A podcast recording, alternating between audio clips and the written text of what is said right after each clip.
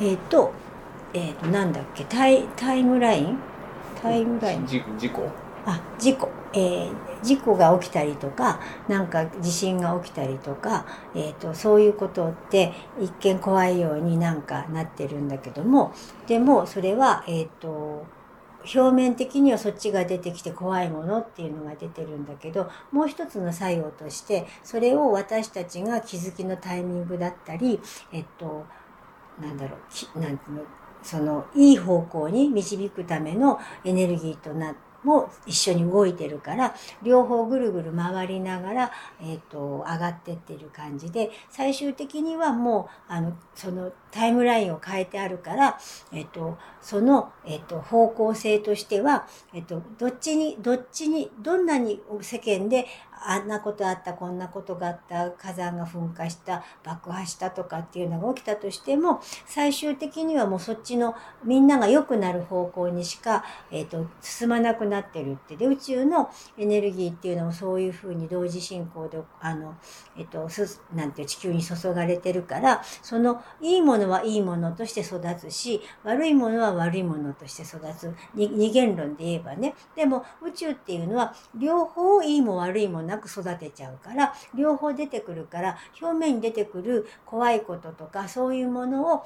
えー、とみんなあの人間は、えー、と楽しいことよりも怖いことが好きだからそっちの人の噂とか悪いことをみんな口にしたりするのが好きだからそういうものが大きく取り出されてそれで、えー、と自分で自分の首を絞めてる人間たちっていうのがそういうとこじゃないよっていうことに気づくことのきっかけになるよって。だから自分たちが良くなりたいとか言っときながら嘘ばっかりって、あの人がこうなったとか、ああなったとか、そういうなんかざまみろと思ってみたりとか、妬みとかひがみとか嫉妬を自分の中であるっていうことに気づい気づくことによってその現象がなくなる。もしその現象を喜んでいるっていうことは、それをなんか、またこんなことがあって大変ねとか、あ、こんなで、この人こんなことしたからこんなんなになっちゃったのね、みたいなことを、もし言う人がいるとするならば、要注意で、その言葉は全部あなたに返ってきますよって、その気づきのタイミングだから、全く問題ないよって。だから自分の在り方とか、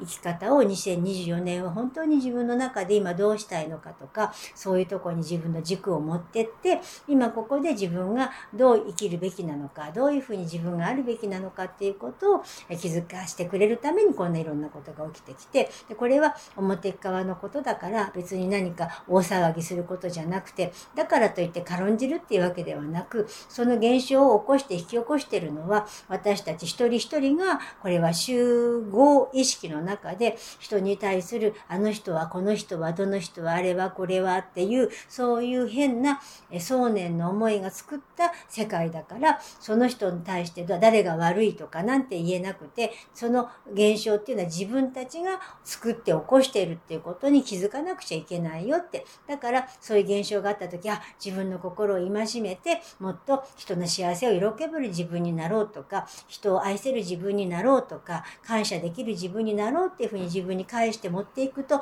その宇宙のエネルギーは何でも大きく育ててくれるから今までだったらそういうものが育ちにくかったんだけどひとたび気づいてそこにチェンジした時にはもう天地がひっくり返っててエネルギーがその逆転してるから自分のそのなんかそういう今忌まわしい気持ちみたいのもものをあのすごく喜びの愛の気持ちに変えていった時にそれはスッと育っていくので自分が今まで経験したことのない心地の良い安心とかそういう世界を自分が見ることができるしそしてそれを周りの人たちと共有することもできるということで今その気づきのタイミングっていうのはそういうことだっていう風なエネルギーだよっていう話です。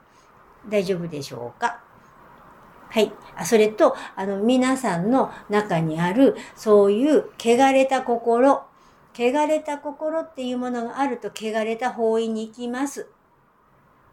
ね、運のいい人、悪い人、ね、吉報があったり、強報があったり、いろんな見方があります。汚れた心を脱ぎさらしめるために、汚れた方位に行って、そして自分の汚れを見て経験して、その汚れを落としていく。自分がどこに行くか、どこに場所に行くか、もちろん方位を見て動くのは大事です。しかし、それを、あの、いい方向ばっかりではなくて、悪い方向には悪い方向の、悪いと思われる方向には悪いと思われる方向の一部の利があるということ。だから、本当に運のいい人、心がいい人、行動がちゃんと伴っている人は、吉報にいつも行ってます。見なくたっていつもいい方位にいい時にいいタイミングで動くようになる。それがつまり自分の運命そのものを超えた人になっていくということだから、だから一番大事なのは自分の心と向き合って自分が今どういう心持ちでいるのかっていうことをね、よく見ることが大事。だから、汚れた心があるから、それが自分がダメだとか、そういう問題ではなくて、汚れた心があるということを知ることによって、自分が清らかな心になれる。これは、対比のね、